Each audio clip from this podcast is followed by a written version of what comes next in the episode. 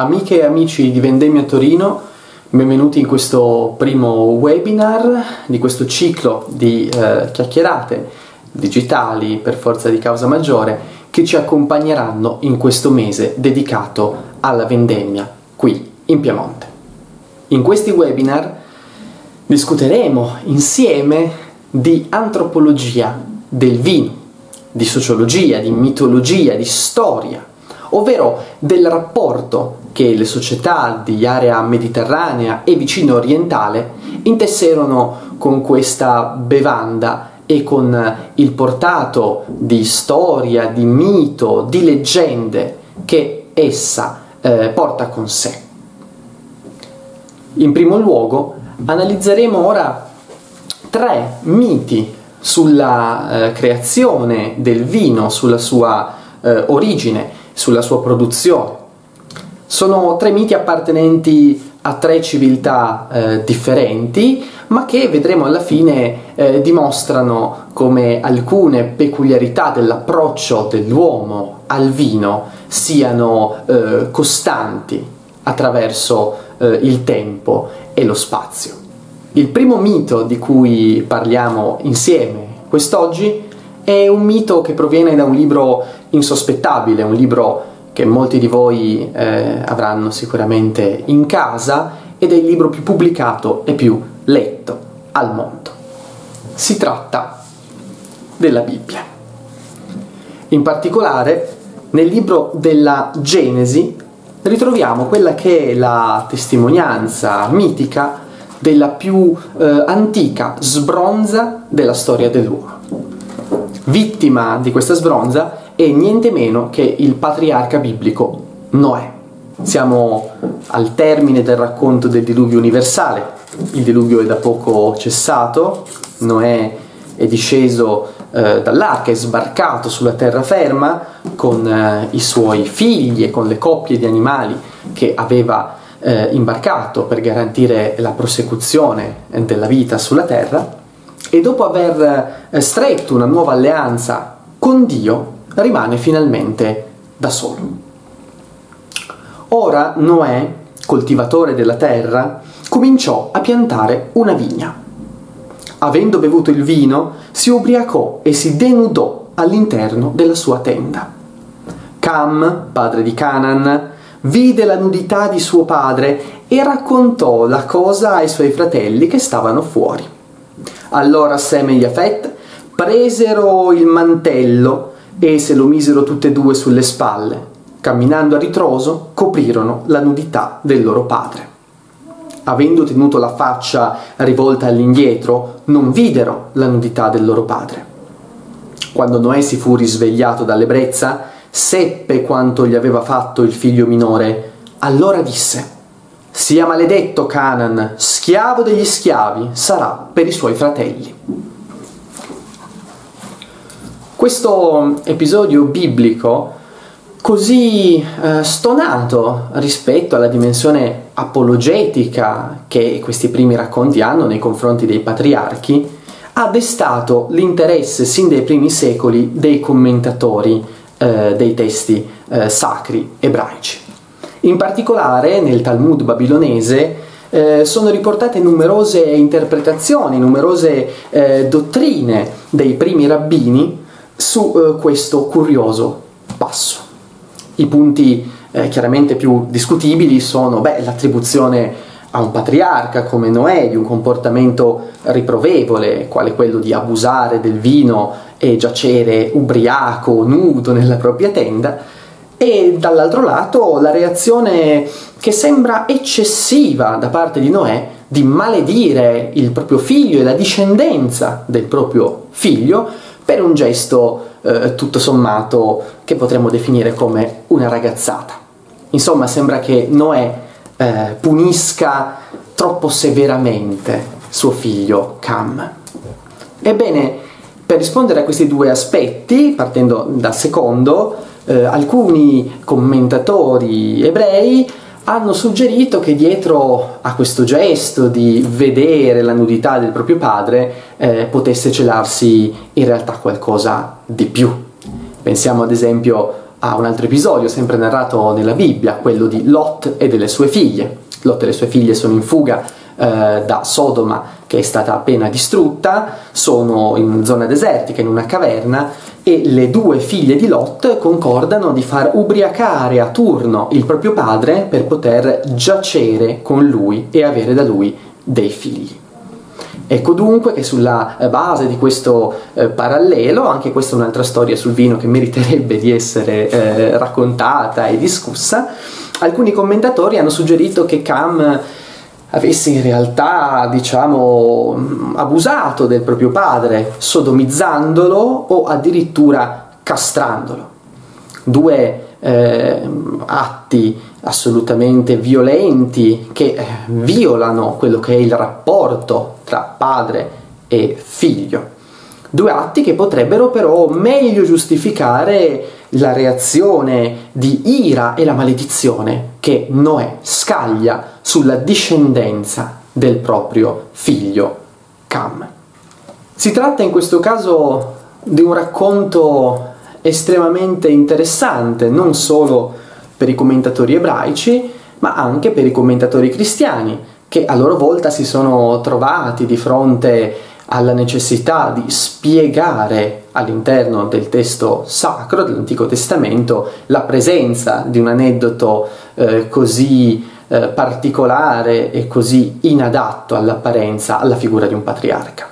Ebbene, la spiegazione cristiana fornita da eminenti padri della Chiesa, penso soprattutto a Sant'Agostino, è quella che in Noè e nella sua vicenda, nella sua ebbrezza, si prefiguri la, fagu- la figura di eh, Cristo. Cristo che sarebbe un nuovo Noè che si inebria, questa volta non del succo della vite, ma della passione, del dolore, dei peccati dell'umanità e viene per questo eh, crocifisso. Ebbene, questa interpretazione eh, cattolica, un'interpretazione che potremmo chiamare ex post, ovvero a posteriori, ha eh, prodotto una grande quantità di raffigurazioni iconografiche, scultoree e pittoriche. Pensiamo ad esempio alla raffigurazione scultorea a Palazzo Ducale a Venezia, dove possiamo notare un Noè ebro appoggiato a una pianta di vite mentre due dei suoi figli pietosamente reggono eh, un lembo del mantello per coprire le nudità del padre. O pensiamo ad esempio all'affresco grandioso che decora la volta della Cappella Sistina realizzato entro il 1510 eh, da Michelangelo, in cui possiamo vedere un Noè ubriaco attorniato dai suoi figli e sulla sinistra il dettaglio di un Noè intento a piantare una vigna. O ancora la rappresentazione eh, di Giovanni Bellini che nel 1515 ritrae un Noè che ha delle caratteristiche eh, nel portamento che lo eh, rassomigliano a certe deposizioni di Cristo dalla croce. E infine, eh, come non citare Chagall, che invece con i suoi toni eh, forti rappresenta un Noè ebro svelato e che sembra celare le sembianze eh, di un giovane che potrebbe rassomigliare al dio Dioniso. Uno dei miti greci più antichi sull'origine del vino riguarda appunto la figura di Dioniso dio del vino, dio della contemplazione, dell'estasi bacchica. Dioniso viene raffigurato come colui che introduce, donando all'uomo un tralcio di vite, eh, la cultura stessa del vino. Leggiamo una versione del mito riportata eh, dallo pseudo Apollodoro nella biblioteca, una vera e propria eh, enciclopedia antica sul mito. Questi, Icario, un pastore, ricevette dal dio un tralcio di vite e imparò il modo di fare il vino. E volendo far partecipi tutti gli uomini dei doni del dio, Icario andò da certi pastori che assaggiarono la nuova bevanda e poi se ne versarono generosamente, senza mescolarla all'acqua, perché gli sembrava deliziosa. Ma poi pensarono che Icario li avesse avvelenati e lo uccisero. La mattina dopo capirono cos'era successo e lo seppellirono. Erigone, la figlia di Icario, andò a cercare il padre e la cagna della casa, Mera, che aveva seguito il padrone, la portò fino alla sepoltura. Allora Erigone pianse a lungo il padre e poi si impiccò. In altre fonti che tramandano questo mito, viene poi narrato che in seguito al gesto eh, di Erigone, numerose fanciulle nell'Attica incominciarono a togliersi la vita impiccandosi. Il dio Apollo, interrogato attraverso il suo oracolo, riferì infatti che le giovani si comportavano in questo modo proprio a causa dell'onta arrecata ad Erigone dai pastori dell'Attica e che dunque, per placare lo spirito vendicatore della giovane, sarebbe stato necessario istituire un'apposita festa. Si tratta anche in questo caso di un mito eziologico che spiega dunque l'origine di un comportamento, in questo caso un rituale festivo, nello specifico il rito della Iora, ovvero una festività durante la quale le giovani fanciulle in età da marito eh, si dondolavano su delle funi appese ai rami eh, degli alberi, proprio a ricordare il suicidio di Erigone. Ebbene, numerosi studi eh, condotti su questo curioso rituale da cui ha origine il gioco per bambini dell'altalena ha condotto a identificare degli aspetti inaspettati, scusate il gioco di parole, di questo mito, come ad esempio il legame tra il moto ondulatorio e quello del moto altrettanto ondulatorio della culla nei bambini. Ebbene, proprio questo gesto che è così per noi familiare e al quale ricorriamo istintivamente quando ci troviamo in una situazione di forte disagio, sarebbe eh, naturale, la naturale origine ecco, del eh, gioco dell'altalena che vorrebbe rievocare proprio la sensazione delle braccia della madre alle, nelle quali insomma abbiamo conosciuto i primi anni di vita e nelle quali abbiamo trovato la prima difesa contro i pericoli del mondo. In questo mito notiamo bene come la scoperta del vino sia marcata da, da un equivoco, al gesto altruistico di Cario che vuole eh, far conoscere a tutti la bontà del dono ricevuto dal Dio, corrisponde la reazione dei contadini, dei pastori.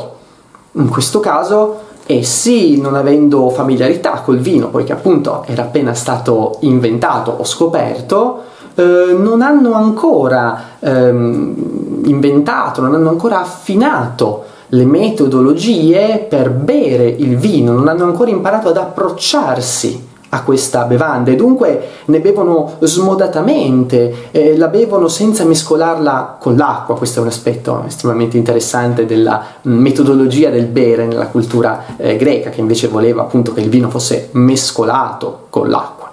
Ebbene questi pastori ancora non civilizzati dal vino bevono smodatamente e quando iniziano a sentire gli effetti dell'ebbrezza temono che Icario abbia cercato di avvelenarli. La reazione immediata, violenta, dettata eh, dallo stato di alterazione è quella di uccidere Icario, che paga così con la propria vita il gesto altruistico di voler eh, donare agli uomini quel dono che aveva ricevuto direttamente dal Dio. Il terzo e ultimo mito che tratteremo è invece di ambito zoroastriano. Ci spostiamo dunque nell'antica Persia per scoprire un mito che eh, rivela connessioni eh, direi assolutamente rilevanti con il mito greco che abbiamo eh, appena letto. Si tratta del mito della scoperta dei poteri curativi del vino, in questo caso a partire dall'erronea convinzione che si trattasse di un veleno. Ecco, se nel mito greco che abbiamo eh, appena raccontato il vino viene scambiato per veleno, Qui invece abbiamo una narrazione in cui una fanciulla che cercava di avvelenarsi con questa misteriosa sostanza ne scopre invece il potere benefico. Al re Yamshid piaceva molto l'uva, ma questa cresceva solamente d'estate. Una volta egli ordinò che una grande quantità di uva fosse deposta in una giara per essere consumata in inverno. Controllando la giara dopo un po' di tempo, egli si accorse che il succo dell'uva era fermentato. Pensando che si fosse trasformato in un liquido velenoso, fece apporre sulla giara un'etichetta con la scritta veleno e ordinò che fosse collocata in un angolo nascosto del magazzino, in modo che nessuno potesse arrivarvi.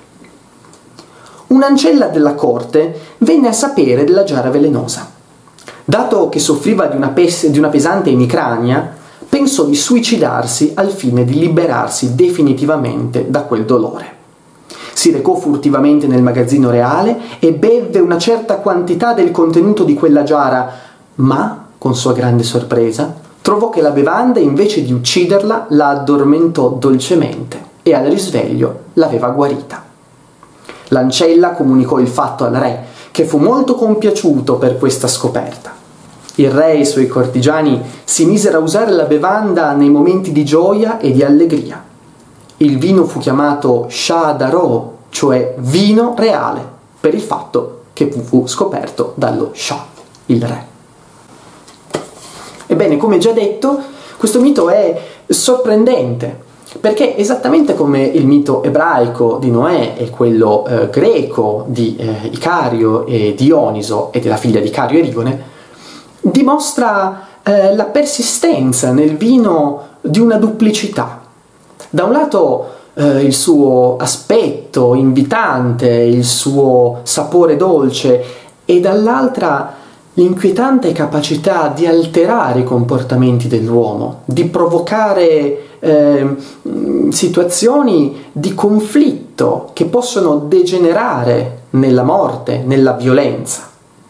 Ma la grandiosità eh, di questo mito sta proprio nell'aver invertito le fasi della scoperta del vino, dall'illusione di un prodotto eh, puramente buono, di un prodotto unicamente positivo, alla consapevolezza pagata carissima del suo potere eh, di alterazione, qui invece seguiamo il percorso opposto. Una giovane fanciulla che cercava eh, la morte trova invece la vita nel vino e eh, rivelando questa sua esperienza al re consegna al mondo una bevanda eh, che viene interpretata come un dono appunto del re stesso al suo popolo. Ebbene, da un breve confronto tra i miti che abbiamo affrontato nella nostra chiacchierata emerge chiaramente la duplicità del vino.